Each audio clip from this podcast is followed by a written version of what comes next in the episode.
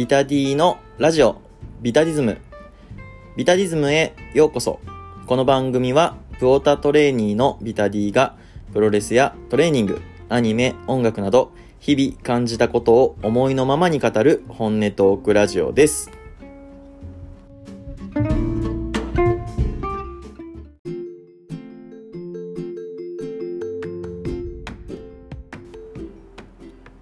ラジオビタディズム始めていきましょう。今回のテーマは、スターダム1.29名古屋大会のレビューをやっていきます。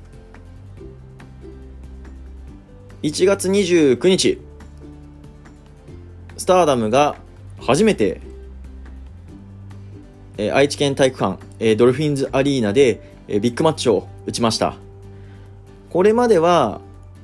名古屋国際会議場を基本的に使ってて、2019年まではダイヤモンドホールっていうライブハウスで、えー、工業を打ってたんですけど、えー、今回初めて名古屋でビッグマッチ。基本的には新日本と、えー、あとはドラゴンゲートが使うぐらいで、プロレスの団体ではまあ使うことはない。本当にビッグマッチ用の、えー、大きい箱で工業を売ってきました。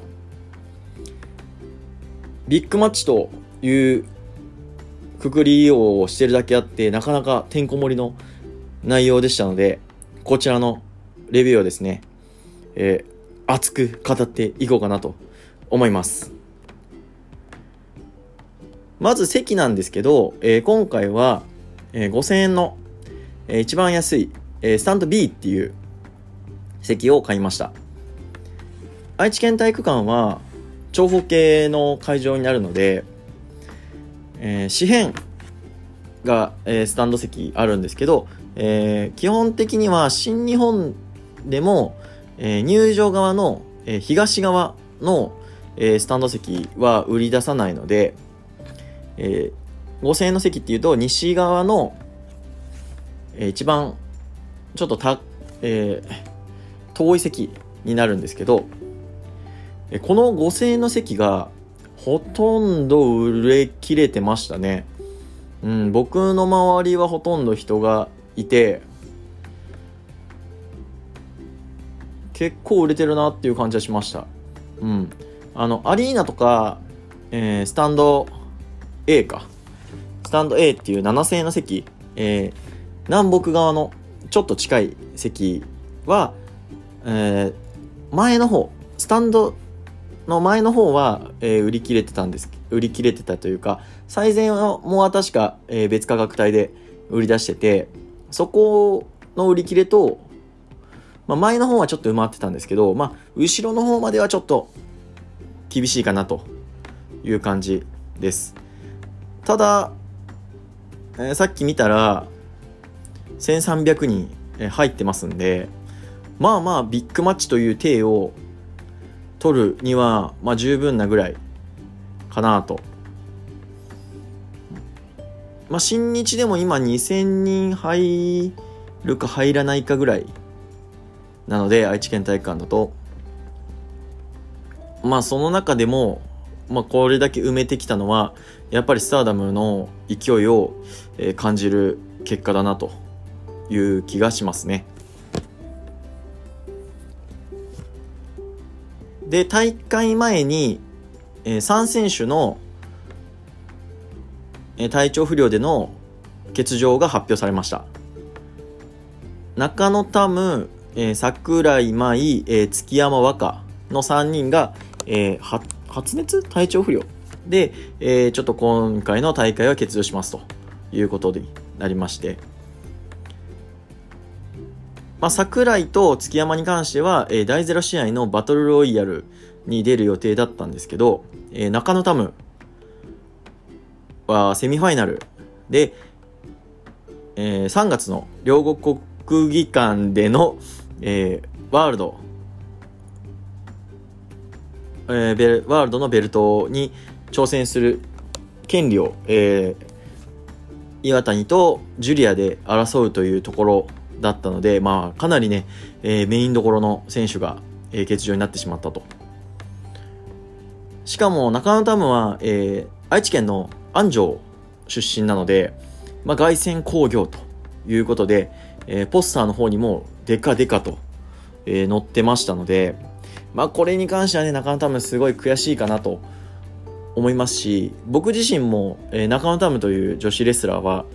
本当に今の女子プロだけじゃなくて、男子の中でも、えー、一番プロレスラーだなと思ってるレスラーなので、ちょっと中野タムが見れないっていうのはかなりこう気落ちする部分ではありました。まあそんなね、こう、アクシデントがある中、スターダムが、えー、どんな興行を打ってくるのかなというのは、えー、気になっていたので、えー、そこはちょっと期待しつつね、えー、まあ、見ていこうかなと、え思って、えおりました。はい。では、レビューの方を、えやっていきましょう。え第0試合、え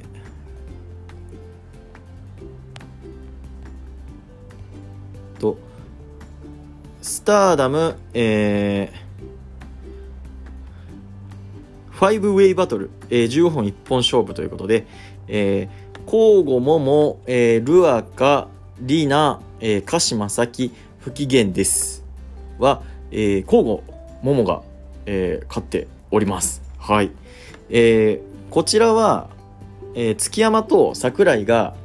えー、欠場ということで、えー、7人参加の、えー、バトルロイヤルから、えー、5ウェイマッチに、えー、変更されたんですけど、えー、ゴーゴモモ以外の選手が、えー、大江戸隊ということで、まあ、5ウェイと言いつつ、えー、ほぼ4対1みたいな、えー、状況になるのは、えー、見えてたところで、えー、交互が試合前に、えー、大江戸隊が多いので、えー、オーバーザトップロープありで、えー、やりませんかというところで、えー、なんとか、あの、自分の勝ち筋を、えー、作ろうと、えー、必死にアピールしたところ、えー、ロッシーがいいよということで、えー、オーバーザトップロープで、えー、1人勝ち抜け。基本的にオーバーザトップロープは負け抜けで最後の、えー、1人を1人か2人かっていうのを決めるっていうところになると思うんですけど、えー、今回は、えー、オーバーザトップロープで1人落とせばその人の勝ちですよという形式になりました。試合は、まあ、大方の予想通り、えー、大江隊が、えー、交互桃を、えー、まあ、4対1で、まあ、ちょっといびっていくというところで、えー、やっぱりちょっとね、あのー、急にこう 5A になったっていうところで、えー、試合の作りはちょっと雑だったなと思いますが、えー、交互ももですね、えー、初めて見たんですけど、えー、最近入ったアクトレス勢の中では動きがいいのかなというところです。桜井とか月山に比べたらやれるなと。うん、まああの、もうすぐ4月で、えー、3年、デビュー3年になるということなので、まあまあ、やっぱりその、キャリアの差は感じるところですし、あの、離脱前に、アイスリボン勢と、えー、メキシコにも行ってるっていうことなので、うん、ここ最近の中では期待できるかなという気がします。はい。で最後交互が勝つんですけど、えー、冷蔵庫爆弾を狙った、えー、ルアカがトップコーナーに行ったところを攻めて、えー、ルアカが、えー、トップコーナーから、えー、エプロンに落ちるで落とそうとしたところを、えー、鹿島と、えー、不機嫌さんが、えー、止めようとしたら、えー、誤爆、えー、ルアカと、えー、もう一人リナが落ちるということでコーナーのね、ルアカが、このエプロンに落ちていくとこがね、面白かったんですよ。うん。落ちるかって言いながら、あの、足が出るんですよ。外に。もうちょっとなんとかならんのかなと。まあ、ね、急な、あれだったんでしょうがないですけど、まあまあまあ、まあ、まあ、そのハプニングがあった中ではまあまあなんとかまとめたかなというところです。はい。えー、ここから本戦に、えー、入っていきます。えー、第1試合、えー、フューチャーオブスターダム選手権試合、えー、王者ハナン対挑戦者レディー C は、えー、バックドロップホールドでハナンが、えー、防衛に成功しております。はい。えー、ルアカから、えー、フューチャーのベルトを取ったハナンが初防衛戦ということで対するはクイーンズクエストに、えー、新加入したばかりのレディー C ということで、えー、結構ね、レディーさんがこう取れるというか、まあやっぱりこのユニットに入って、えー、これまでね、えー、結構どのユニットにも属さずに、えー、みんなに可愛がってもらってたっていうところから、あの、少し独り立ちして、えベルトを取るんじゃないかというところだったと思うんですけど、えそこはえー、先輩のハナンが、えー、意地を見せたというところで、えー、5分ちょっとだったんですけど、えー、第一試合としてはすごく、あのー、見応えのある、えー、試合でしたね。えー、丸め込み、えー、打撃、えー、決め技の攻防ありで、うん、あの5分やる5分で決まる試合っていうのはやっぱりこうある程度どちらかのこの実力差がないとあの説得力が出にくいと思うんですね同じレベルの人たちが、えー、こうレベルトをね争うっていうところで5分過ぎで終わらせるっていうのは積み重ねがやっぱりちょっと少ないので少しこう唐突に終わってしまう形が多い気がするんですけれどえこの試合はそんなことなくて、うん、あのー、ハナンが、えー、その場式のフェイマサーからのもう一回フェイマサー行って最後は、ええー、バックドロップホールドで勝ちということで、あのー、ハナンね、本当いいっすね。あの、高校生レスラーということで、あの、ちょっと前、本当に最初僕が見始めた頃はまだ中学生だったんですけど、あの、一回休んでから、えー、戻ってきて、その間に背も伸びて、今160後半あるんですけど、うん、あの、体格的には他の、あの、まあ、このフューチャー戦線の選手の中ではちょっと飛び抜けてて、で、他のあのユニットでトップ張ってる選手とかとも、あの少しまだね、線が細いイメージはあるんですけど、かなり張り合えるような、えー、体格になったので、いや、これね、本当にスターダムの未来ですよ。ハナンは。うん。動きもどんどん良くなってるので、ちょっとこのハナンはね、期待してもいいんじゃないかなっていうのは、あの、最初見た時からの成長具合では、あの、すごく感じるところではあります。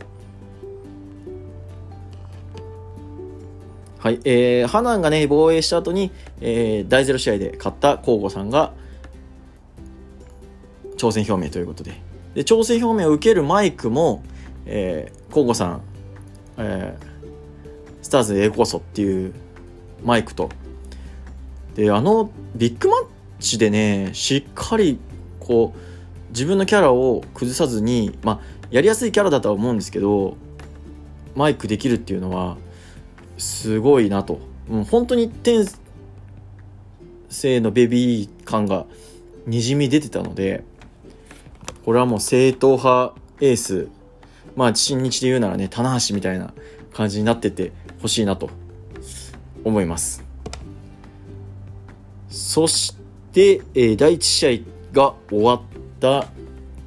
あと、来ましたよ。プロミネンスですよ。はい。えアイスリボンを脱退した、えー、5, 5選手、えー、ハードコア、えー、デスマッチユニットということで、えー、プロミネンスが、えー、現れて、えー、宣戦布告というところで、あの、プロミネンスね、えー、旗揚げ戦がレッスルユニバースでやるっていうところで、まあ、サイバーグループに、えー、囲い込まれたのかなというところだったんですけど、えー、そういうわけではなく、まあ、サイバーにも出るし、えー、グレートにも出るし、えー、こちらのブシロード系列の、えー、スターダムにも上がるっていうところで、うんうん、まあ因縁で言うのであればやっぱりスターダムのジュリアっていうのが、えー、一番あるところなので、えー、ジュリアを呼び出してね、えー、やるんですけど、まあ、ジュリアの妹分だった鈴木鈴がマイクをやるんですけど、鈴木鈴もいいですね。本当に。えー、僕は、アイスリボンの、えー、名古屋大会、えー、ダイヤモンドホールでやった、えー、アブドーラ小林戦を見たんですけど、その時でも、えー、アブコワールドに飲み込まれない鈴木鈴っていうのは本当にすごいなと思っていたので、そんな中ね、えー、初めて上がったスターダムのリングで、えー、涙を浮かべながらジュリアに突っかかる鈴木鈴っていうのはこのリアルとファンタジーの狭間をこうついてくるっていうのでもうたまらんですよね。うん。この瞬間ね、一気に新日本対ノアっていう、えー、対抗戦の あのー、枠はもう一瞬で飛び越えてきましたね。この対抗戦っていう意味でのワクワク感は。うん。あの、一応、プロミネンスもアイスリボンから、円満に脱退したという話だったと思うんですけれど、えー、マイ、リング上のマイクではね、まずジュリアが、あの、プロレスでハッピーじゃなかったの？っていう、この煽りからのね、えー、鈴木鈴がね、えー、ボロボロに、あん、あの団体な、ボロボロだよって言って、で、ステラが、えー、あんな団体ね、あんたがいなくても出てきたんだよっていう、もう、ボロクソなんですけどね、アイスリボン。うん。いや、でもこれがいいっすよ、やっぱ女子プロは。ねまあ、東京女子もね、東京女子とかアイスリボンもいいんですけど、やっぱりこう、さっきも言った通り、このリアルとファンタジーの狭間がね、この、えー、マイク、リングにはあったので、うん。いや、もうこれ全乗っかりですよ。はい。あの、両国国技館大会、えー、非常に楽しみになっております。はい。えー、ちょっとね、両国はいけないと思うので、ペーパービュー買う予定ですけど、まあまあ、あのー、楽しみにしていきたいなと思います。はい。えー、第2試合、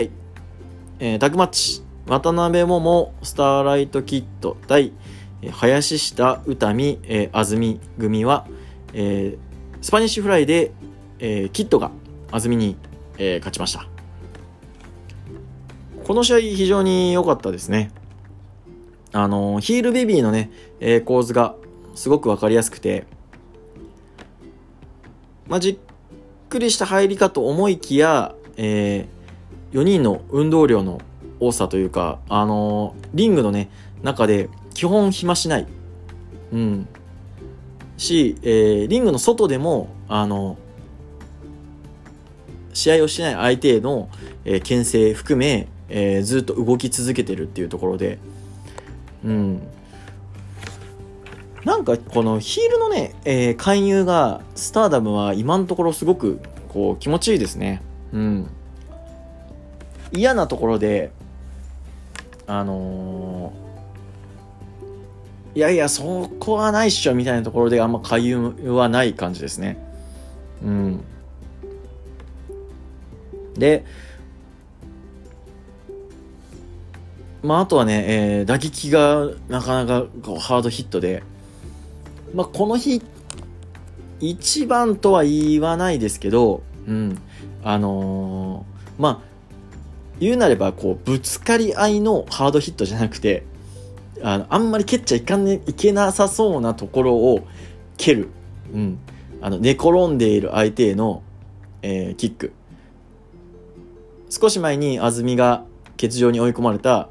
あのー、ももの、えー、蹴り上げのキックを安住が桃にやったりとかっていうところもあって、えー、こういうなんていうんですかねぶつかり合いじゃないハードヒットをやっぱりこうヒールベビープラス、えー、裏切り裏切られの構図のある試合に入れてくるのはやっぱりさすがだなと。うん。でしかも終盤のね桃とキットの、えー、合わせ技とかも非常に見応えがあったので、うん、これ This is プロレスだなと思います。あの初心者をね一、人連れてったんですけどやっぱりこの試合はすごく印象に残ったみたいで9分しか10分足らずなのにこういろいろ詰め込んだ上で、えー、ごちゃ混ぜ感がないっていうのは素晴らしかったなと思います、えー、第3試合 SWA SWA 世界選手権、えー、王座決定戦ということで、えー、テクラ対白川美奈は、えー、毒蜘蛛ディスドロップで、えー、テクラが、えー、勝利して、えー、第8代王者となりました。えー、僕がね、えー、そこそこ推しておる、えー、白川対、えー、アイスリボンから、えー、離脱して、でどんなデルモンド入りした、えー、テクラが、えー、首里が返上した SWA 王者を王座を、えー、巡って、えー、選手権試合をやるということで、えー、序盤ね、えー、アピール合戦が結構あってまあもともと前哨戦から、えー、セクシーパイダー対、えー、スパイダーっていうところを少しやってきてたんですけど、まあ、グラビアポーズとかをね、やる白川と、えー、まあ、ちょっと毒雲っぽい、えー、ロープに絡まっての、えー、挑発なんかをするっていうところで、うん。まあまあ、なかなか、最初の序盤はね、組み合うっていうよりは、なんか、うん、ちょっとアピール合戦っていう感じでしたね。で、えー、白川がね、テクラにヘッドロックするんですけど、あの、僕、ちょっと思うんですけど、あの、巨乳の人がやるヘッドロックって、効くんすかね？あの、富士コブラかな？どっかで聞いたのが、この、えっ、ー、と、相手の頬骨を自分のこの腕の尺ん？尺骨は外側やで、まあ、内側のこの骨で押さえつけると、まあ、痛いみたいな、話をなんか見たことあるような気がするんですけどでもそれって押さえる側が硬くないと痛くないくないですか？どうどうなんでしょう？僕ちょっとやられたことないのでうん、どっかでね、頼、頼めることあったら頼んでみようかなと 思うんですけど、うん。まあ、なんかね、白川がこう、テクラをヘッドロックしてるのを見て、あれって痛いのかなってあの、すっげえ純粋に、えー、思ってしまいました。はい。まあ、そんなこともありつつね、えー、結構、中盤、えー、テクラがね、えー、テクラと、えー、場外戦でこっち来いよ。いや、お前が来いよ、みたいな、えー、ノリをやるんですけど、あの、白川にしてはすごくね、えー、運動量の多い、えー、中盤で、なかなか走ってるなというところなんですけど、ただ、そのせいか、ちょっとその過ぎ、中盤過ぎたあたりで、ちょっと白川の動きが少し鈍くなったかなというので、そこにちょっとテクラが合わせる形になっちゃったので、テクラの魅力をこう100%見せられたかというと、そうではなかったかなと思うんですけど、ただテクラのね、この、キャラクター感がすごいので、うん。そういう面ではお客さんは引き込まれたんじゃないかなというところですね。あの、いまいちちょっと噛み合わせが悪かったような気がしたので、ちょっと安住あたりのね、うん。なんかもうちょっと関節技とか、アイスリボンで見た時はやってたような気がするので、うん。まあ、安住とか、あとは、きっととまあやっぱハイスピード系の方がいい多かったのかなと思いつつまあまあその辺のあたりのねあとはコナミとかおったらコナミも面白かったかもしれないですね。うん。まあまあそのあたりが結構噛み合うんじゃないかなという感想です。はい。第5試合。ゴッテス・オブ・スターダム選手権試合、えー、王者、えー、葉月小熊の FWC 対挑戦者、えー、姫か舞香の、えー、舞姫がですが、えー、首固めで、えー、小熊が姫香から、えー、3つ取って、えー、王者組の防衛となりました。こちらも、えー、前半は小熊がマイカに、えー、熊ポーズをやってよという、えー、ちょっとアピールのところが、まあ、少しスポットライトが当たって、えー、時間を使うんですけど、えー、そこからはね、えー、早い展開でしたね。うん。こう、FWC は、えー、どっちも、えー、葉月、小熊、どちらもそんなに大きくない中で、まあ、もともとハイスピード、えー、タイトルを取ったことのある2人なので、やはり小回りがね、えー、すごく効く感じ。で、えー、対する舞姫がね、えー、マイカがどちらかというとパワーファイター。で、姫香も、えー、でかい、えー、パワーファイターというところで、こう、大味なんですよね、結構。うん。そんなところが、こう、程よく絡まって、すごくいい塩梅でしたね。うおーってなったビッグスポットは、やっぱり、えー、コーナーの、えー、葉月小熊に対して、えー、マイカがダブルのブレーンバスターを、えー、かけるんですけど、えー、それを、えー、姫香が、えー、マイカごと、えー、パワーボムで投げつけるというビッグスポットがありまして、うん、こうやっぱりね、こう派手さで言えばスターダムすげえなと。うん、やってくんなって感じですね。あのー、先月ね、東京女子を見に行ったんですけど、多分東京女子の1試合、1試合じゃない、1日分のやっぱ激しいバンプを、もうこの4試合目ぐらいまでにはもう使い終わってたような気がします。うん。こういう色が違うっていうのも面白いですよね。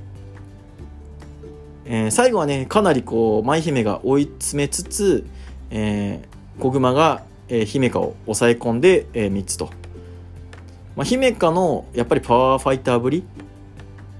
が目立つんですけど、まあ、やっぱりファイパワーファイターは小技に弱いっていうこの定説みたいなのを見せつけられたような形になりました。うん、まあどうなんですかね。ちょっといい感じには見えたんですけど、うん、あの、入ったか入ってないかぐらいな感じだったんですけどね、うん、いいレフェリングだったと思います。第6試合、ワンダー・オブ・スターダム選手権試合、えー、王者、上谷さや対、えー、挑戦者、うなぎさやかは、フェニックススプラッシュ、フェニックススプラッシュで、えー、上谷が防衛に成功しております。はい。この2人はね、えー、身長も、えー、それなりにあって、えー、スタイル、手足がね、長いですよね、何より。うん。こう、スタイルの良さがね、えー、際立つので、リング上が非常に華やかになるし、コスチュームもお互い結構派手めな感じなので、こう、リングを彩る、えー、二つの花っていう感じで、うん、こうふわっとしますよね。リングの上が。はい。こうどちらかというと、えー、初めてベルトを巻いて、えー、挑戦者を迎え撃つっていう、えー、王者スタイルの上谷なんですけどまあまあそれなりにこう受ける受ける受けるという感じで、えー、ツイッターでもね、えー、上谷語ってましたけど、まあ自分のなんかこう王者像みたいなのを少し、え迷いつつやってたっていう話だったので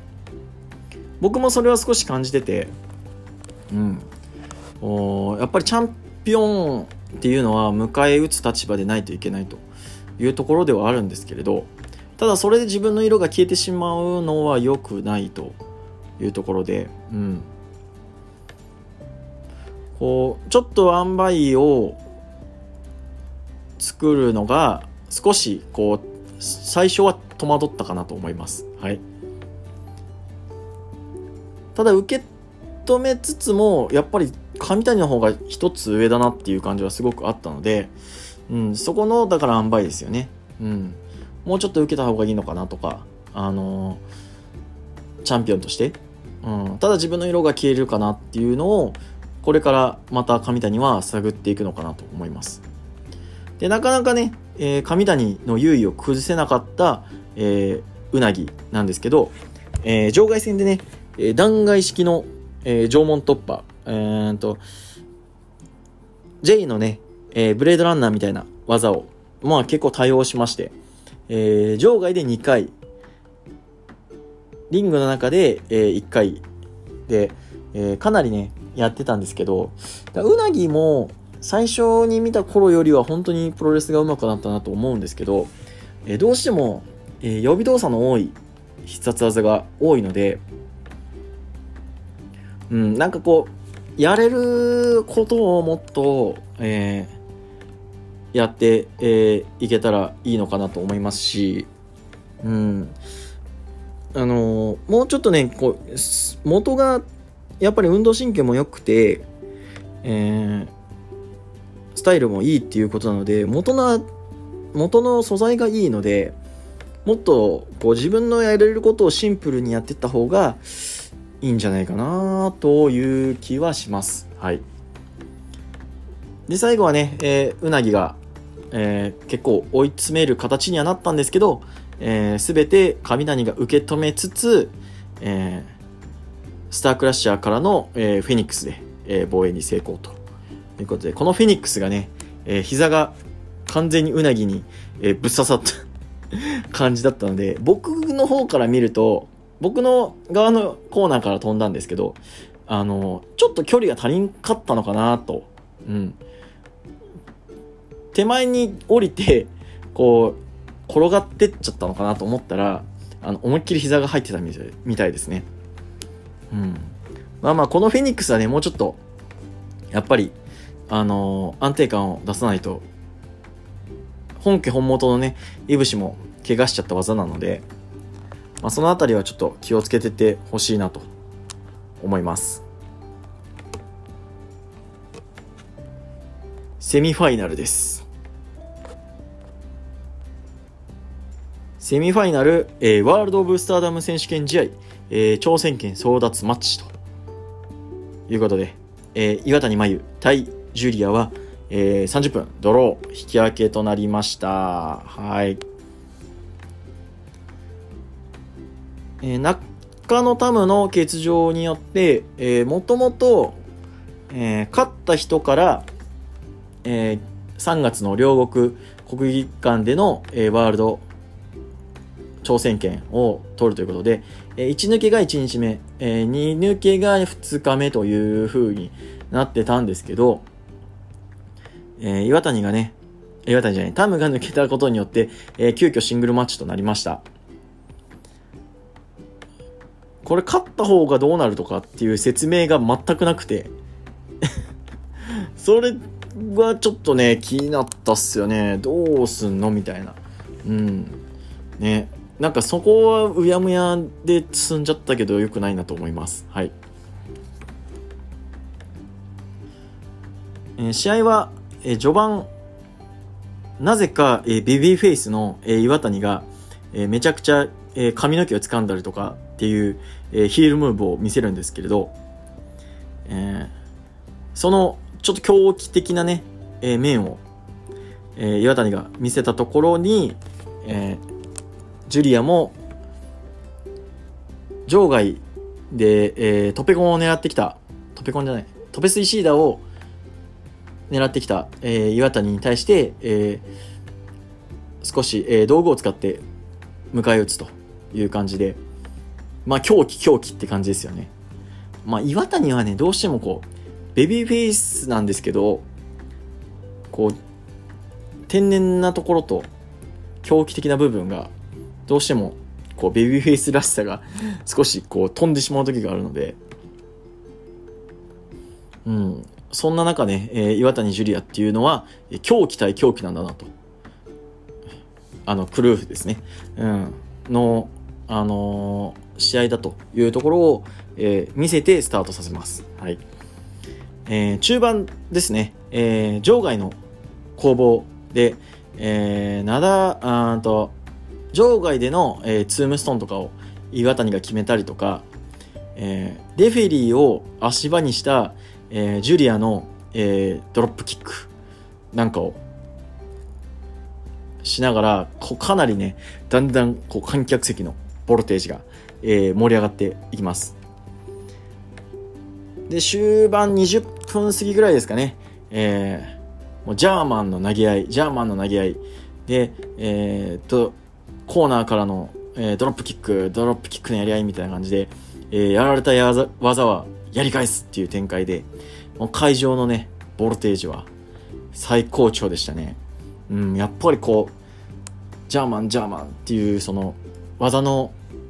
やり返し？うん。やられた技はやり返すという展開は、やっぱり分かりやすくて、こう会場の盛り上がり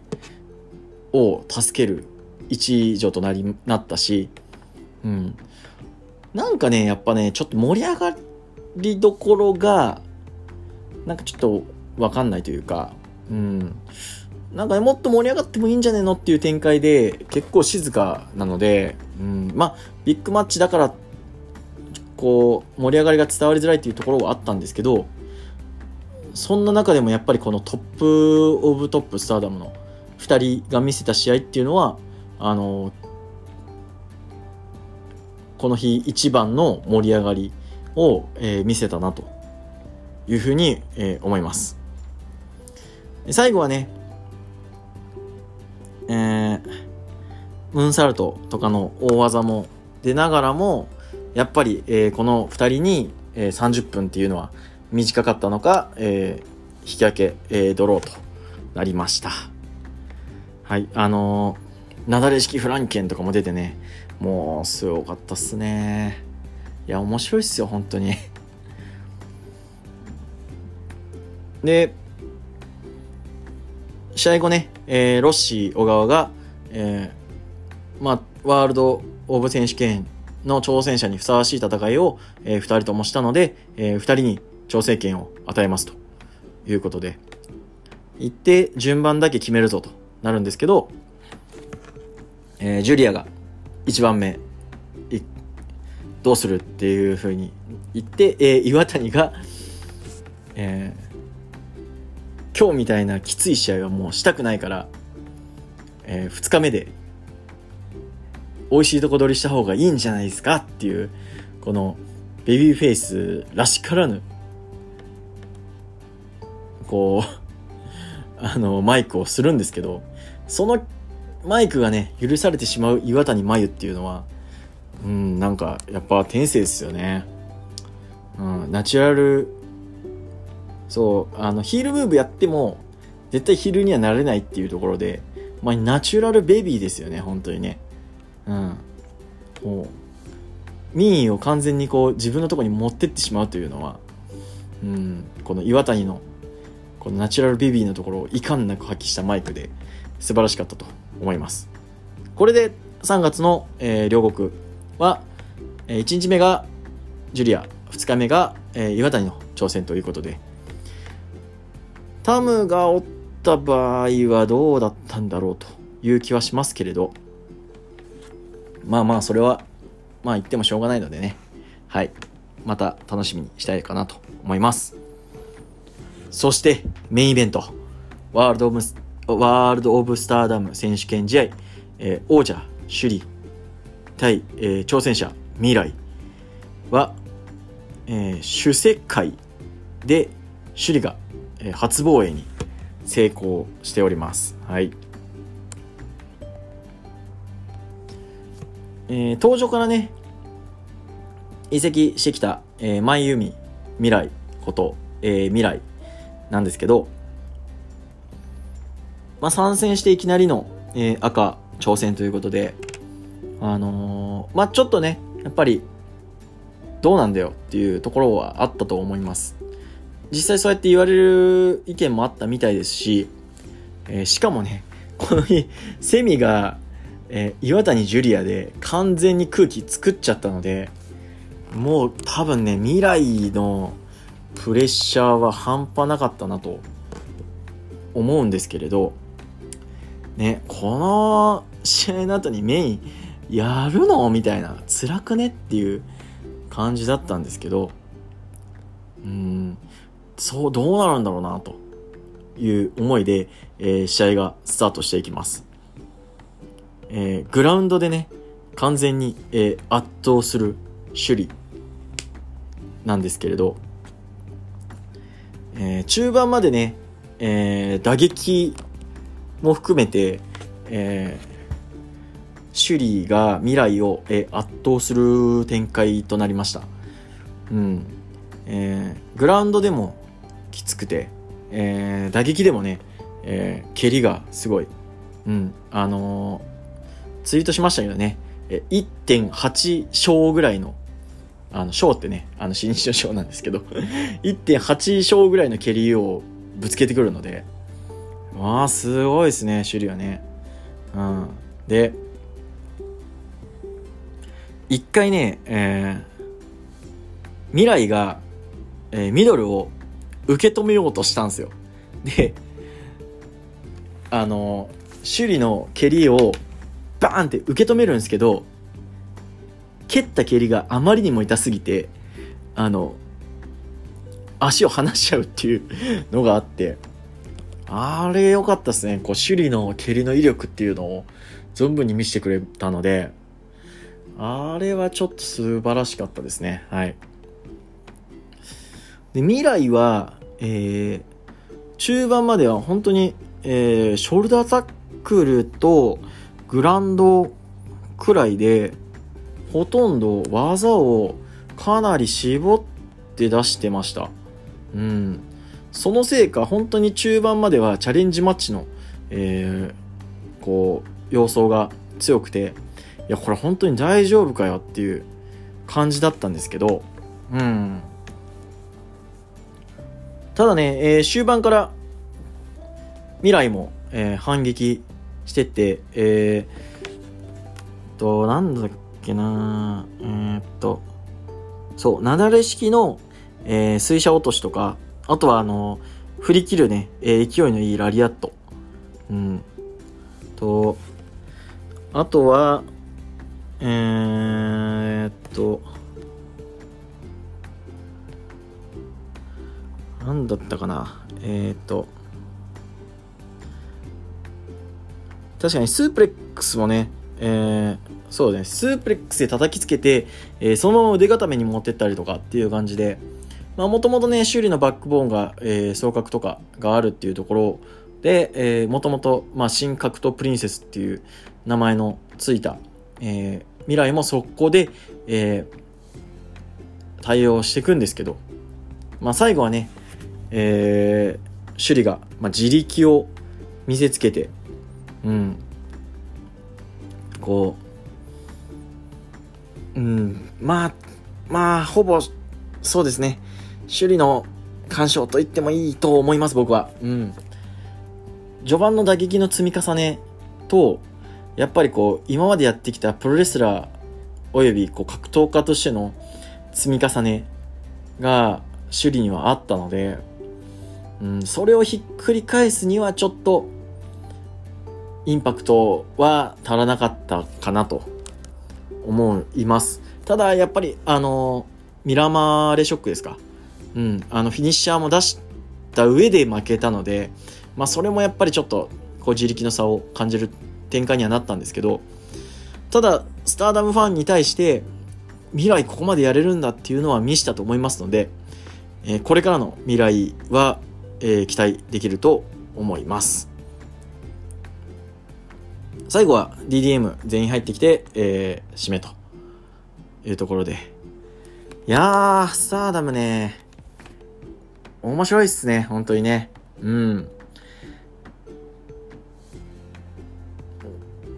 ここ、そうですね、最近の、こう、新日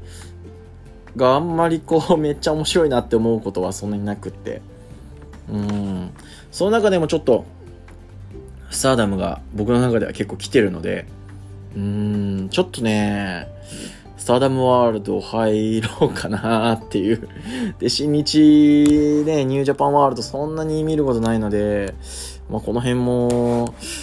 ちょっとどうしようかなっていうところで、少し、えー、悩んでおります。はい。えー、そんなこんなでね、えー、試合のレビューは、え、終わっていこうと思います。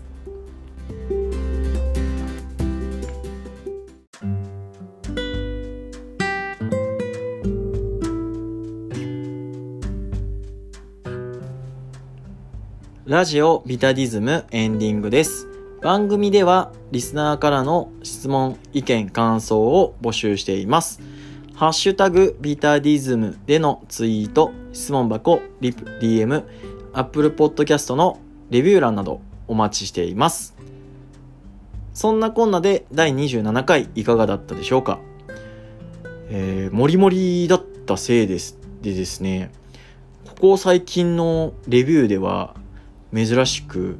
えー、40分超えということになりまして収録時間がね。うん。